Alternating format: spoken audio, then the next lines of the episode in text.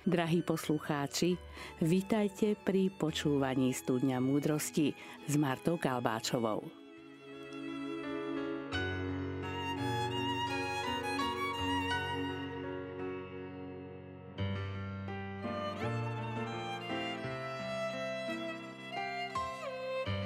Národný týždeň manželstva má celospoločenský charakter – je určený manželom všetkých vekových kategórií, ale i mladým ľuďom, ktorí sa na manželstvo iba pripravujú. Témou dnešného rozhovoru bude manželstvo ako sviatosť, ktorá na základe vzájomného neodvolateľného súhlasu spája muža a ženu k celoživotnému spoločenstvu lásky, k plodeniu a výchove potomstva, k čomu súčasne poskytuje potrebnú milosť. A tak mi, drahí poslucháči, dovolte, aby som privítala dnes v Bratislavskom štúdiu Rádia Mária Slovensko manželov Klepáčovcov. Vítajte Norika a Ján. Som veľmi rada, že ste prijali naše pozvanie. Ďakujeme popoludne. No, ja si myslím, že dnes, keď budeme hovoriť o manželstve, ste naozaj asi tými najlepšími adeptami, ktorí asi na túto tému budú vedieť hovoriť a budú vedieť aj radiť. Najskôr možno by sme si vás mohli tak trochu predstaviť a skúste nám teda prezradiť, ako dlho už kráčate životom svorne po bok po boku. Tak sme manželmi 48 rok a e, myslím, že ani jeden z nás nelutuje. E, z tohto manželstva e, zišli dve deti a pokračovali siedmimi vnúčatami. E, toto manželstvo bolo obohatené i rodinným spoločenstvom manželských dvojíc, siedmých, ktorí rovnako ako my budú tento rok si pripomínať 48. výročie od založenia. No a myslím si, aby som to tak povedal, duchom dnešnej doby naše manželstvo je úspešný projekt. No skúsme si, teraz ste v podstate, Jan, trošku aj načetli tie začiatky a skúsme teda spoločne si zaspomínať naozaj na tie začiatky a možno aj na tie iné manželstvá, ktoré spolu s vašim vznikali v tom období. Tak e, my sme sa vzali v roku 1975. Starší si pamätajú, že bolo bolo to obdobie vlastne tej husákovskej normalizácie kedy potom takom uvoľnení v 68. 9. roku sa znova nejak tie spoločenské pomery skomplikovali. Církev bola znova zahnaná do chrámov a e, veriaci v podstate e, museli byť opatrní, alebo sa teda nikto nevystatoval nejak svojou vierou na námestiach. Ale napriek tomu církev žila. Hlavne e, my sme to zažili ako vysokoškoláci. Manželka je etnografka, folkloristka. Ja som elektrotechnický inžinier a celý život som pracoval v energetike. No a na vysokých školách boli krúžky, ktoré mladých, ktoré nás povzbudzovali k náboženskému životu. E, bolo to v zmysle toho Kolakovičovho odkazu, ktorý na Slovensku rozvíjal Silvester Krčmer i Vladimír Juko. Toto nám veľmi pomohlo. Pomohlo v orientácii v dobe a v čase, kedy každý napriek tomu, že obidvaja sme z kresťanských a katolických rodín, ale každý si nakoniec v istej chvíli života musí sám ten boj vybojovať a povedať si, áno, toto je tá správna cesta, alebo nie, e, mýlil som sa, chcem niečo iné. Takže práve vďaka tomuto sme týmto obdobím prešli e, veľmi dobre. No a po promóciách e, ja som bol rok na, na vojne, no a po vojne manželka už pracovala, keď som sa e, vrátil z vojny. Bolo taký, nechcem povedať rituál, ale v podstate e, tí, čo sa rozhodli, že si nájdu životného partnera a prežijú život v manželstve, tak zhruba po skončení školy, vojny, pár rokov potom, fakt to manželstvo aj uzavreli a venovali sa vlastne už, už tomu. Bola to z tohoto hľadiska možno jednoduchšia doba voči tej, ktorú dneska zažívame. No a sme vďační Pánu Bohu, že vlastne dnes v tomto rádiu, ktoré máme obidvaja veľmi radi a ho radi počúvame, môžeme sa o tieto skúsenosti podeliť. Norika, ako sa vy pozeráte na toto obdobie? Ako na pekné. Boli sme mladí. Takže a skutočne bolo to obdobie, kedy bol presne zadefinovaný nepriateľ a na druhej strane sme zase mali presne zadefinovaných priateľov. Takže čo sa tohto týka, to bolo vtedy ľahšie. V súčasnosti to mladí majú v tom marazme, kedy neviete, čo je dobré, čo je zlé, eh, čo je pravda, čo je polopravda, čo je lož tak vtedy to bolo ľahšie. Mm, ale predsa len mm, skúsme tak trošku nahliadnúť alebo si zaspomínať naozaj na to obdobie, keď ste sa zoznámili a kedy vznikol ten moment, že ste pocítili, že áno, my dvaja budeme kráčať spolu. Ja aj takto ja som nepocítila, to pocítil môj muž. A ten ma niekoľko mesiacov presviečal, až ma nakoniec presvedčil. A čo bolo také, myslím si, že e, také najdôležitejšie v tom našom vzťahu, e, my keď sme začali sa stretávať, tak sme začali chodiť na hlbokú Pane Márii. A tam sme sa modlili. A modlili sme sa zas aj za svojho budúceho partnera, aj za všetko bolo, čo, čo bolo treba. Tedy som mala ocka aj veľmi chorého, takže nakoniec aj ho pán si povolal. Takže, takže tam sme nejako tak, ja som aspoň pocitila, že áno, toto je človek, ktorý ináč ma balí ako tí ostatní. Mm-hmm. A že Mm, má veľa, veľké svoje kvality a no a tak to potom už tak nejako My sme dos, sa totiž dospelo. to poznali už viacej rokov predtým, než sme spolu začali chodiť. Takže to nebolo, že ako láska na prvý pohľad. My sme o sebe vedeli a nejaké, nejaké puto sme v sebe tak až necítili. Ale to, čo manželka povedala, počiarknem i ja, že obidvaja sme sa modlili za svojho budúceho partnera a možno, že naše manželstvo je dôkazom toho, že e, Pán Boh vypočuje takéto modlitby a vlastne ma zosvietil, no modlíš sa, modlíš sa, no však ten človek chodí vedľa teba už pár rokov, nevidíš ho. Mm-hmm. Takže e, myslím si, že tak. Takže dá sa povedať, že ste si vlastne vymodlili jeden druhého. To áno. Že to v podstate, áno. áno to, že... sme aj na, to sme aj našim rodičom tak povedali. Že pán vám otvoril oči, keď to takto povieme metaforicky, že podri sa, ako to správne aj Jan povedal pred chvíľočkou, že podri sa okolo seba a tam mm-hmm. je tá, ktorá bude tvojou životnou družkou. No, každý človek túži po šťastnom manželstve, to je prirodzené. Existuje však recept na takéto manželstvo? Ú, tak to je ťažko povedať. To veľmi záleží aj od tých ľudí, akí sú, ako sú nastavení. A, eh, ale čo je tak nejako takým, takým dobrým predpokladom pre šťastné manželstvo je to, keď tí dvaja nemyslia na seba, ale jeden na druhého. Keď eh,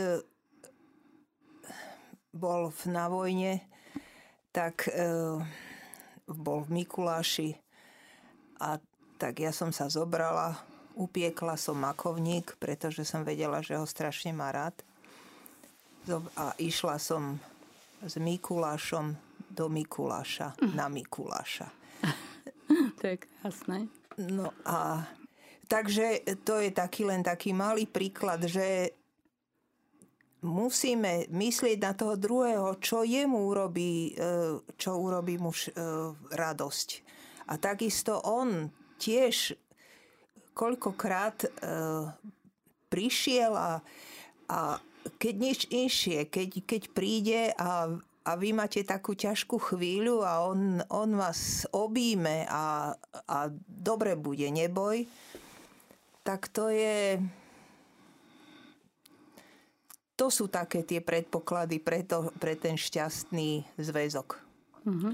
A tam by som ešte doplnil, že e, neexistuje len osobný egoizmus, ale dokonca by som povedal aj rodinný alebo manželský egoizmus, že e, možno tie prvé roky manželstva si tí dvaja mladí myslia, že oni si stačia. Nič iné ich nezaujíma, my dvaja a nie je to tak. E, kto si múdry povedal, že e, mať sa rád to neznamená pozerať jeden na druhého, ale pozerať jedným smerom.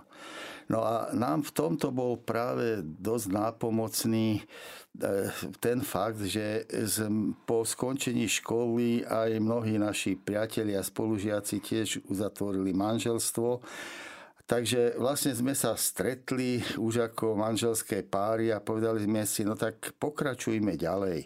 Založili sme rodinné spoločenstvo e, siedmých rodín, ktoré sme sa stretávali e, každý pondelok, každý druhý pondelok, ako nám to vychádzalo. No a e, navzájom sme nielen sa modlili a rozímali nad písmom, ale sme navzájom sa aj povzbudzovali, komentovali, e, rozprávali sme sa, komunikovali, pomáhali, pomáhali pri výchove detí, e, e, navzájom sa radili, organizovali spoločné výlety. Keď deti podrástli, tak sme ich začali vyučovať náboženstvo, keďže ich postupne pribúdalo, nakoniec ich bolo v tých 7 rodinách až 28, tak sme mali, myslím, že tri skupiny vekové na to náboženstvo. Čiže sme si ich sami sami nejak tak pripravovali a za toto sú nám neskutočne vďačné naše deti i dnes, že sme im vlastne našli kamarátov. Oni pokračujú v týchto našich šlapajách, tiež si zakladajú spoločenstvo, čiže v takom prípade vy nemôžete e, nejaký ten rodinný egoizmus príliš rozvinúť, lebo ste v spoločnosti alebo spoločenstve, ktorá, e, ktorá zdieľa e, vaše hodnoty a váš smer, tak toto by som považoval za veľmi, veľmi dôležité, že neuzavrieť sa len do seba, nevytvoriť nejakú hrádzu za, za múrmi svojho bytu, ale naopak byť otvorený, stýkať sa s ľuďmi, ktorí majú podobné problémy alebo podobné hodnoty ako vy. Je to veľmi povzbudzujúce. A je to zároveň, dalo by sa povedať, že aj motivujúce e, zotrvať v tom manželstve, nachádzať e, riešenia v prípadných problémoch a podobne. Takže toto je asi veľmi dobré. Ale e, dnes zás na druhej strane je tá situácia predsa len trochu iná.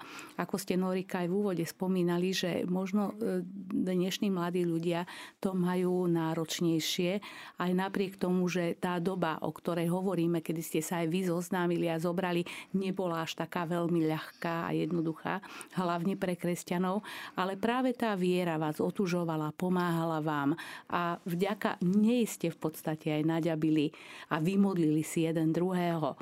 Ale dnes je človek skôr, ako za Jan na druhej strane hovoril, že nemali by sme sa izolovať.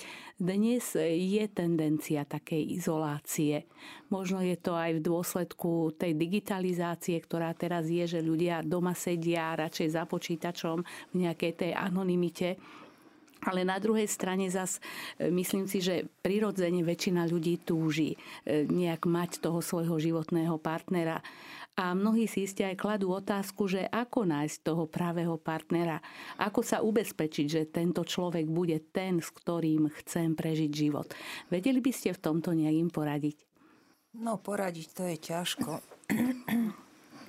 to naozaj, viete, modlitba vám vyrieši mnohé veci, aj keď e, sa to možno e, mladým nezdá a že, že to ide tak nejako do prázdna, nakoniec pán Boh dá odpoveď. Treba byť trochu vnímavý na to, ale skutočne ten človek pocíti, zistí, dozvie sa aj prostredníctvo niekoho iného a, a že naozaj toto je pre teba tak musí si každý asi vyriešiť eh, už na začiatku, eh, že kam vlastne ide, čo on považuje za svoj životný cieľ, čo sú tie hodnoty, ktoré on vyznáva. Na to, to si musí každý poctivo odpovedať. Problém je, že stretávam sa dneska s mladšími kolegami, ktorí si na to nechcú ani odpovedať, to ich vyrušuje.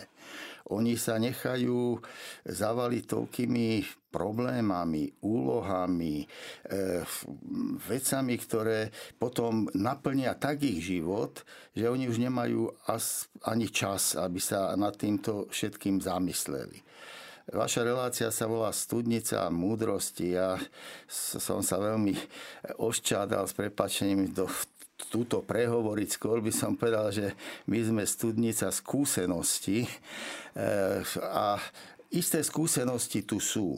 Napríklad jeden e, múdry pán z našej rodiny svojho času povedal, keď si nájdeš manželku, ktorá je približne rovnakého veku, rovnakej národnosti, rovnakého vierovýznania, nie čo riešiť, nie čo vysvetľovať.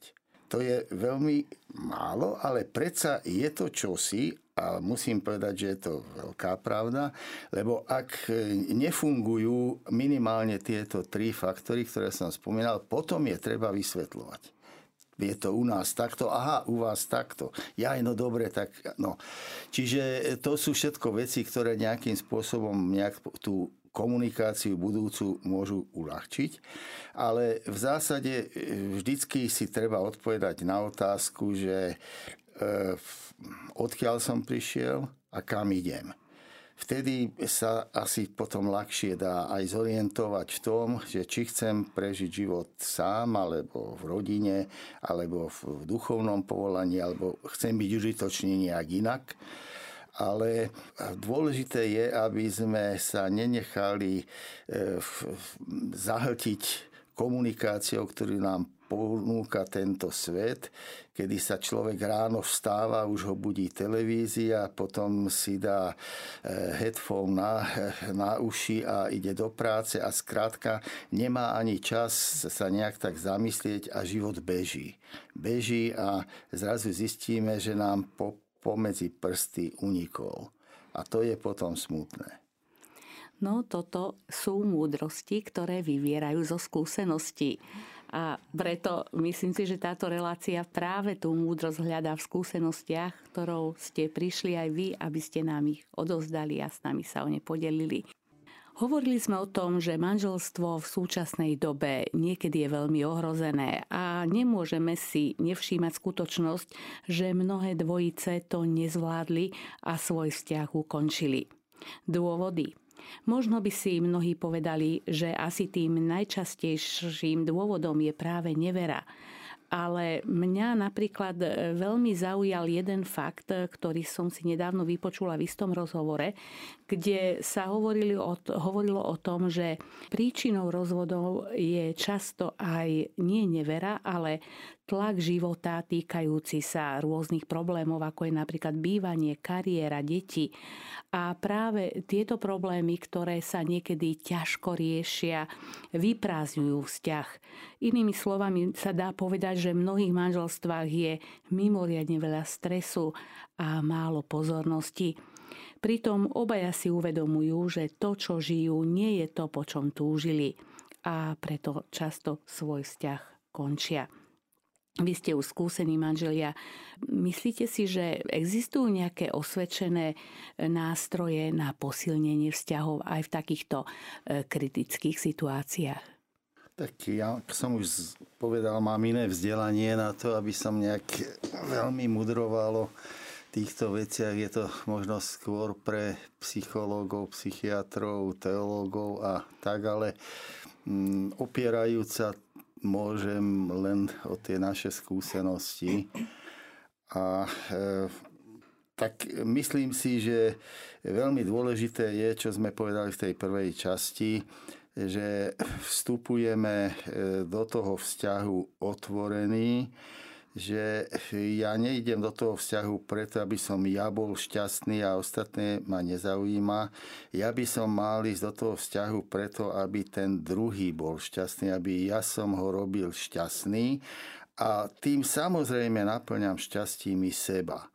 Ale tento faktor tam veľmi e, musí byť od začiatku prítomný, lebo ak sa dajú dohromady dva egoizmy, tak oni sa budú e, pár rokov ešte tolerovať, ale potom to už začne iskryť.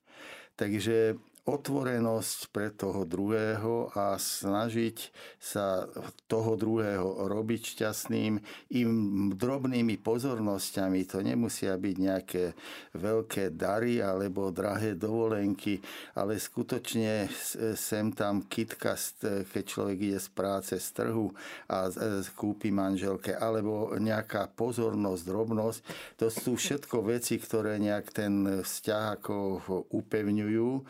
Ďalšia vec je, že tí manželia by prirodzene si mali nájsť aj akýsi spoločný cieľ. E, lebo mnohých manželov rozdelia i ciele, že sú úplne eh, inými smermi, či svojou prácou, či svojim zameraním a potom sa skutočne stretávajú len večer alebo cez víkend a to, to manželstvo ochudobňuje. Samozrejme, nie vždy sa to dá, aby mali eh, rovnaké napríklad povolanie. Aj u nás manželka je etnografka, ja som elektrotechnik, čiže máme úplne rozdielne vzdelania, ale eh, navzájom sme dokázali sa e, nájsť i v tom a navzájom sa obohatiť. Povedzme, mňa veľmi bavilo, keď manželka išla na výskumy do terénu po slovenskom vidieku a nahrávala tam Betlehemcov, Troch kráľov a rôzne tieto folklórne zvyky že ja som chodil s magnetofónom a som to nahrával, pomáhal som jej, e, spisovali sme to potom spolu, manželka niečo vydala aj knižne. Takže e, našli sme si aj v tomto akýsi nejaký taký spoločný cieľ a spoločnú, spoločnú budúcnosť. Dneska bohužiaľ sú niekedy až tak plánovite tí mladí ľudia rozvracaní. Naposledy som ako s prekvapením čítal úvahu o tom, že e, ľudský život sa predlžuje, a významne sa predržuje vďaka starostlivosti lekárskej, vďaka liekom, modernej medicíne a tak ďalej. A preto je čoraz ťažšie s jedným partnerom prežiť celý život.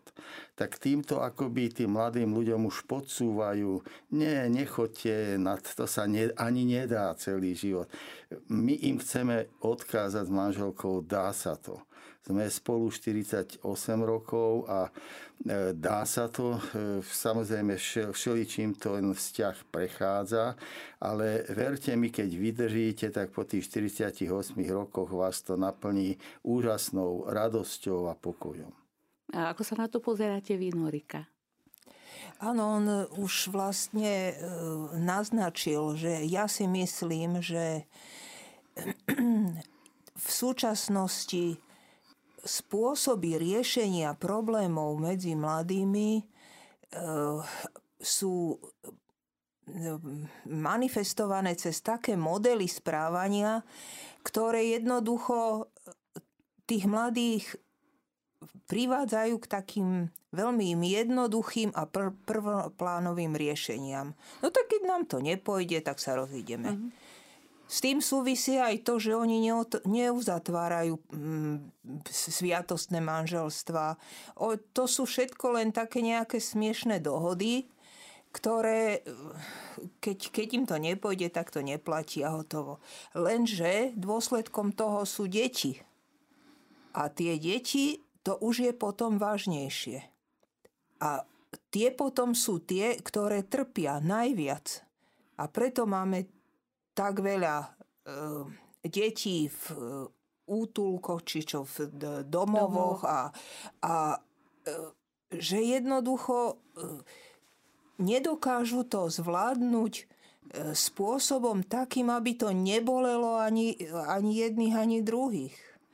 Lebo vidia, vidia, že však to sa dá aj takto veľmi jednoducho riešiť. Aký máte názor na, na v podstate na vzťah bez, ako sa povie, že bez papierov? Že teraz je to dosť moderné, že si myslia, tak že nie je potrebné. Nejako, u nás to nejako neprichádza vôbec do úvahy. Aj naše deti uzavreli sviatostné manželstvo, aj syn, aj dcera, aj e, vedú deti tak ako manžel povedal, majú svoje stredka, vedú deti, e, chodia na teda e, cirkevné, do cirkevnej školy, vedú deti k Bohu.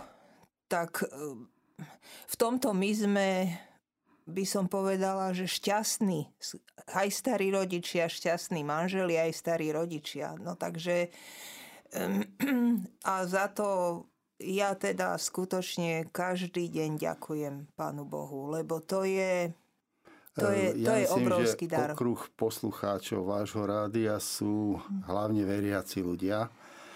A úprimne poviem, že nedokázal by som radiť e, pri manželských problémoch neveriacim ľuďom. Tam by som pocitoval absenciu vzdelania príslušného, Oveľa jednoduchšie je to, pokiaľ by som narazil na veriacich ľudí, lebo tam začneme tým základným fundamentom. Manželstvo je sviatosť. Niekomu by už toto pomaly stačilo, e, komu nie, no tak môžeme pokračovať, čo nejak tá sviatosť je. Čiže to nie je nič na skúšku, to je čosi vážne ale eh, musíme všetci mať pred sebou, že eh, za všetko, celý svoj život budeme skladať účet. Za každé slovo, za každý svoj čin sa budeme zodpovedať tak eh, mne aj v živote toto mnohokrát pomáha, keď si toto nejak uvedomím lebo, lebo nič nejde do prázdna.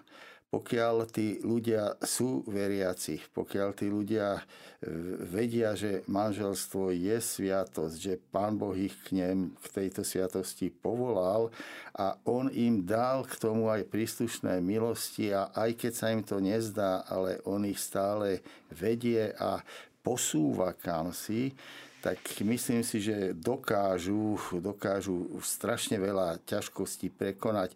I napriek tomu samozrejme sú i v, kresťanských manželstvách problémy. Rozchádzajú sa i kresťanské manželstva. Áno, samozrejme vieme o tom. Ale e, predtým, než toto celé nastane, tak e, minimálne u jedného z tých partnerov muselo dojsť ku kríze viery, ku kríze e, vzťahu e, k Bohu a to sa potom pre, pretransformuje aj do krízy, krízy v tom manželstve. Dneska, keď roz, rozprávame o tom, že aká je rozvrátená spoločnosť na Slovensku, áno, prečo? Lebo sú rozvrátené rodiny ak chceme mať poriadok spoločnosti, majme poriadok v rodinách. A každý, kto chce reformovať spoločnosť, najprv reformuje svoj život. Takže to sú väčšie pravdy a ja tu nechcem nikoho poučovať ani nikomu vnúcovať, ale takto, takto, takto to vidím ja v mojich 74 rokoch života. Neberme to ako poučovanie, skôr ako také uvažovanie, takú úvahu nad e, súčasným stavom manželstva, ktoré e, je žiaľ niekedy nie úplne ideálne, teda myslím, akože nie vnímané až tak ideálne, hoci e, na druhej strane si treba uvedomiť, že žiadne manželstvo nefunguje bez konfliktov. To je to jednoducho akože e, možno keby, keby sme si to všetci, alebo aj tí mladí ľudia uvedomili, že v každom manželstve prídu konflikty. Určite, to, to už by naozaj potom neviem, čo by to bolo, keby to nikdy nebolo. Myslím si, že také ani neexistujú. Ale asi sa treba vždy vrácať niečomu, e, alebo respektíve si spomínať na to, kedy to bolo krásne. E, vy ste spolu už takmer 48 rokov. Keby ste mali, ja viem, že je to ťažké, ale keby ste z tých 48 rokov mali vybrať nejakú etapu, ktorá bola pre vás mimoriadne krásna, vedeli by ste povedať? Hú, tak teda ja by som ani ani si nevedela, lebo tých etap bolo strašne veľa. Že kedy napríklad ste pocítili, že no toto, teraz, teraz je pre mňa ten môj manžel alebo moja manželka. Keď tým... sa nám narodili deti, to bolo úžasné. E, spomínal som, že sme teda pracovali nerad používam ten pojem, ale lepšie sa poslucháči zorientujú v podzemnej cirkvi a e, boli sme napojení aj na štruktúry tejto podzemnej církvy a vlastne tak sa stalo, že po revolúcii v 89. roku e, hnutie kresťanských rodín, v ktorom sme s manželkou pracovali, mňa nominovalo nejak do politiky a bol som podpredsedom prvého slobodne zvoleného slovenského parlamentu ktorý teda začal v roku 1990. E, na túto funkciu politickú som sa ja nikdy nepripravoval. E, nikdy som nečakal, že to, toto ma v živote postretne. Ale bola to mimoriadná doba, ktorá si vyžadovala mimoriadne riešenia a aj keď som z počiatku váhal, tak mi kolegovia povedali, no tak sme tých komunistov odstrčili od moci a teraz nebude mať kto ich nahradiť. Musíš ísť. Áno, tak som išiel. E, znamenalo to pre mňa však to, že som ráno odchádzal a večer prichádzal. Komín naš, našej rodiny držela manželka, Dodnes mám z toho istým spôsobom aj také výčitky, lebo som doma chýbal. Som doma chýbal, lebo som sa musel venovať mítingom, zasadnutiam, poradám, e, mediálnym komunikáciám a tak ďalej a tak ďalej. Všetko, čo teda ten politický život prináša. A deti mi rástli. Ja som len žasol, boli práve už obidvaja v puberte na druhej strane e, som zase pocitoval tú úžasnú silu v rodiny, že celá rodina ma držala. Čakali ma niekedy až neskoro večer, čo bolo nové, porozprávaj. E, do, dostával som takú silu z tej rodiny, že som si povedal, áno, keď sú oni so mnou a takýmto spôsobom ma podporujú, musím ísť ďalej. Keby mi boli naznačili kedykoľvek, nie, otec chýbaš, nie, a tak asi by som z toho aj odišiel, ale mm, tak, takýmto spôsobom to dopadlo. Ale myslím si, že to bolo možné, už sme boli v 14-15 mm, rokov manželia, keď takéto čosi nastalo, že už sme mali teda isté veci vyjasnené a už bol ten náš vzťah taký stabilizovaný, že ani e, takýto, e, tak, takéto čosi tým už nejak neotriaslo.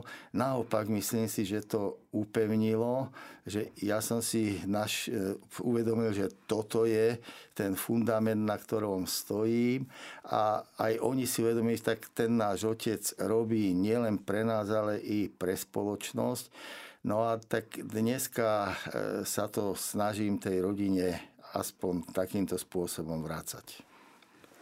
Ako toto obdobie prežívala Norika? No, pre mňa to nebolo krásne obdobie.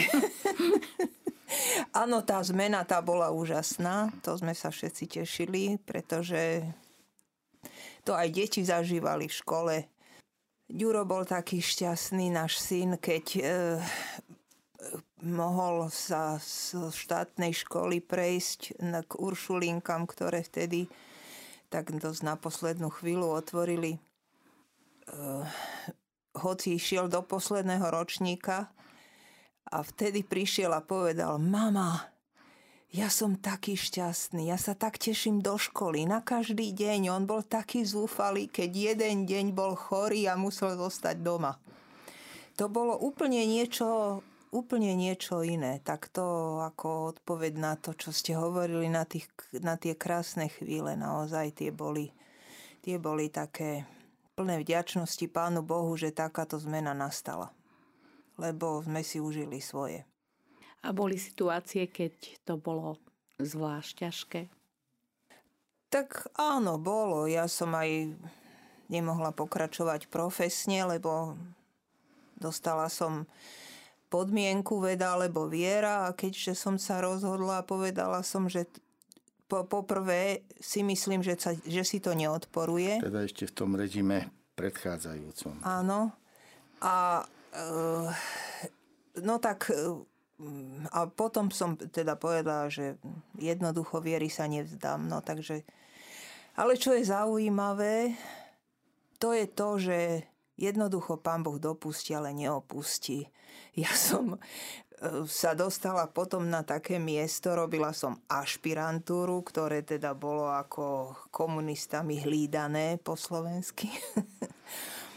A aj som ju teda urobila. Čo neprichádzalo do úvahy ako mm. predtým a napriek tomu také, takéto miesto potom v mojom význaní som dostala, takže skutočne ako sa vám darilo? Mne sa nedá neopýtať na to, že naozaj nebolo to ľahké, najmä v tom predchádzajúcom režime. A predsa len obidvaja ste teda mali rovnaký, boli ste rovnako názorovo. E, nebolo toto obdobie pre vás také, že áno, niekedy ste museli prekonávať mnohé prekážky a báli ste sa treba aj, že aby to nejak nedopadlo horšie? Iste boli, boli tieto situácie a e, hlavne keď e, sme e, uskladňovali v našom byte vtedy zakázanú náboženskú literatúru, ktorá prechádzala od Antona Hlinku z Mníchova do, na Slovensko, prípadne niekedy ešte ďalej. A sám som si niekedy hovoril, však to, čo keď si to všimnú tí susedia, hmm. lebo niekedy sa to skoro až nedalo nevšimnúť. No, e, tak vždycky som si povedal, no tak poručeno Pánu Bohu. Ak Pán Boh bude chcieť, aby si to všimli, tak asi chce, aby som priniesol nejakú obetu za to, no tak e, nás zavrú, No, e, nedomýšľal som samozrejme už tie úplné podrobnosti, lebo keď už sa potom človek odovzdá do rúk Božích, tak potom už to necháva, jak sa hovorí, na Pána Boha. Ale áno, nehrám sa na nejakého hrdinu. E, boli i e, takéto perné chvíľky a e, nikdy sme vo svojom živote zase nevystupovali tak, že tak pozrite sa, my sme kresťania, ešte nás zavrite. Áno, tiež odtiaľ potiaľ sme si tiež dávali pozor aj na jazyk a tak, ale boli isté veci, kde sme si povedali, tak toto je hranica, za ktorú už nepôjdeme, e, ktorú nikdy nemôžeme zradiť. Na priamu otázku si veriaci nie si tam nie čo kľúčkovať. Takže e, Dneska samozrejme sme radi, že sme v tomto období obstáli, a, ale ideme do oveľa zákernejšieho obdobia, ktoré je dneska pred nami a sa veľmi modlíme za svojich následovníkov a naše vnúčatá, aby toto obdobie zvládli, pretože to je e, nepriateľ je sofistikovanejší, prefikanejší. E, myslím si, že v mnohom nebezpečnejší, než to bolo v časoch našich. E, kto by dokázal teraz, myslím, okrem pána Boha samozrejme ponúknuť pomoc ľuďom, ktorí chcú e, aj v súčasnej tejto naozaj ťažkej dobe brať manželstvo vážne, ale pod tlakom rôznych okolností zlyhávajú? E, nemali by napríklad, ja neviem, možno povieme si, že manželské poradne, ale neviem, či je dostatok týchto poradní. Viete a či by... čo, ja by som vám povedala na túto otázku, lebo to je dôležitá vec, ktorú sme nepo, nepovedali do 40 rokov alebo tak nejako, čo sme manželia, tak sme mali eh, duchovného otca, ktorý nám už zomrel, bohužiaľ, a ktorý nás viedol. A to bolo veľmi dôležité, ku ktorému sme chodili a on nám nepovedal, že čo máme robiť. Ale nás naviedol nepriamo. Takže koľkokrát aj Janik pri, pri tých jeho politických postojoch a tak, podľa toho, ako sa aj on zatváril, tak sme vedeli teda, že či súhlasí, či nesúhlasí. Uh, aký je jeho názor. Dával nám duchovné cvičenia pre celé naše spoločenstvo. Takže to boli také veci, také, taká podpora vnútorná, duchovná, nenápadná, ktorú jednoducho, myslím si, že keď manželia majú, tak sa predíne mnohým krízam a aj mnohým problémom. Ja Čiže... by som doplnil, áno, to duchovné vedenie je nevyhnutné i pre takýchto ľudí. No a samozrejme je veľmi fajn, ak sú zapojení do iných rodinných spoločenstiev, kde sa navzájom môžu povzbudiť. Kde, lebo niekedy e, tomu chlapovi lepšie padne, keď ho osloví jeho rovesník iný chlap, ako keď by mu začal rozprávať kňaz. Hej. Mm-hmm.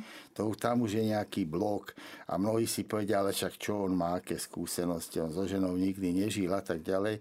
Čiže to eh, výpoveď toho spolu blížného kamaráta, kolegu je eh, o to významnejšia.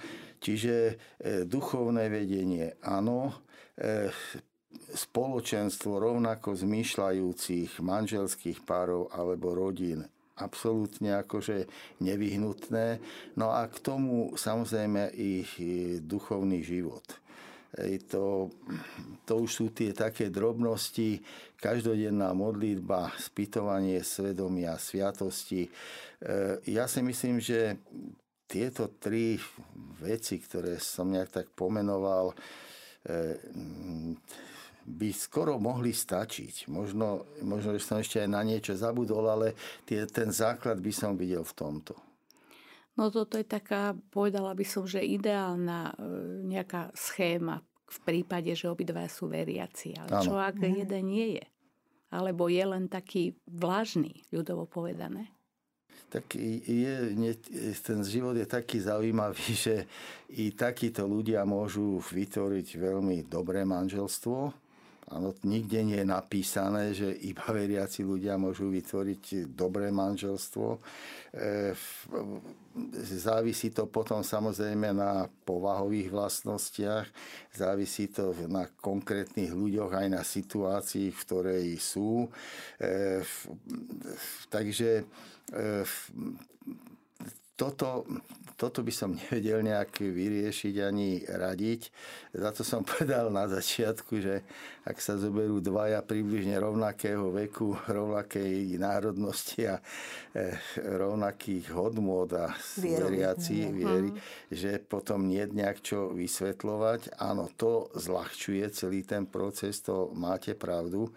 E, naopak e, asi musia už vstupovať do manželstva či ja viem, keď sú e, evanielik s katolíčkou, alebo naopak, alebo katolík s, s neveriacou, tak s, s, touto, s, s touto neopomenutelnou skutočnosťou musia vstupovať do manželstva a potom je ale treba veľa vysvetľovať. Potom je treba veľa vysvetľovať, lebo ak sa nevysvetľuje, potom to manželstvo skutočne nakoniec môže doviesť sa do krachu.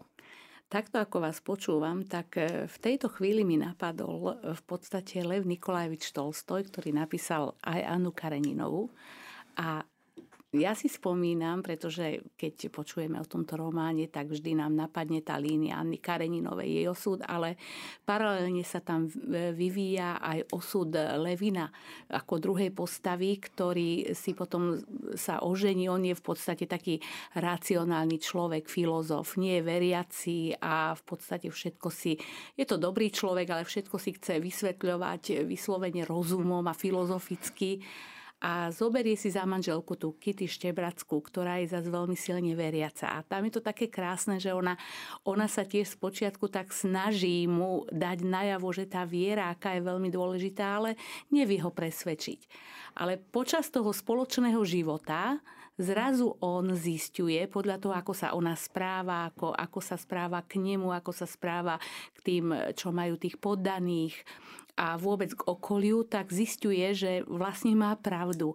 Že tá láska, ktorú ona v sebe má, je od Pána Boha, že to je to kresťanstvo krásne a on po nejakom čase príde na to, že to kresťanstvo, to kresťanské manželstvo a tá viera, ktorá má byť súčasťou života človeka, je naozaj pravdivá a dobrá. A chce jej to vždy povedať a vždy tam príde niečo do toho, kedy keď je to nemá možnosť, príde nejaká situácia, už jej to chce povedať, že áno, mala pravdu a chce jej dať za pravdu, ale vždy niečo do toho príde a nakoniec si povie, že ale na čo by som jej to aj hovoril. Dokazovať to treba skutkami a životom. Mm. Takže to je tiež taký krásny príklad. Ja mám veľmi rada tohto autora a myslím si, že toto je tiež taký krásny príklad na to, že niekedy práve ten veriaci partner dokáže toho neveriaceho aj úplne nenásilným spôsobom tej viere primeť o chvíľu už budeme končiť, tak ešte položím poslednú otázku našim dnešným hostom, milým hostom, manželom Klepáčovcom, e, Norike a Jankovi. Spýtam sa asi veľmi jednoducho, ale to bude ťažká otázka. E, hovoríme o kresťanských manželstvách, často ich chceme mať, samozrejme túžime potom v kresťanskom manželstve. Ale na druhej strane sa nám niekedy nechce úplne žiť to kresťanské manželstvo. E, prečo? Pociťujeme ho ako námahu. Tak určite kresťanské manželstvo vyžaduje nejakú námahu. To bez debaty. To jednoducho už len v tom, že áno, nemôže myslieť len na seba, musí myslieť na toho druhého, musí myslieť na celú rodinu, musí myslieť na celú širokú rodinu.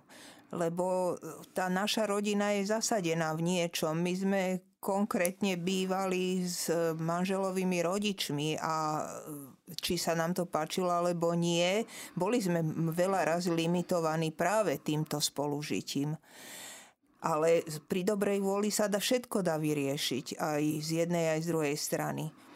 Takže eh, áno, kresťanské manželstvo eh, žiť je namáhavá vec, ale na druhej strane Pán Boh ho odmenuje a toto, keď nejako tak má človek pred sebou, tak aj keď niekedy musí zaťať zuby, ale, ale ich zatne.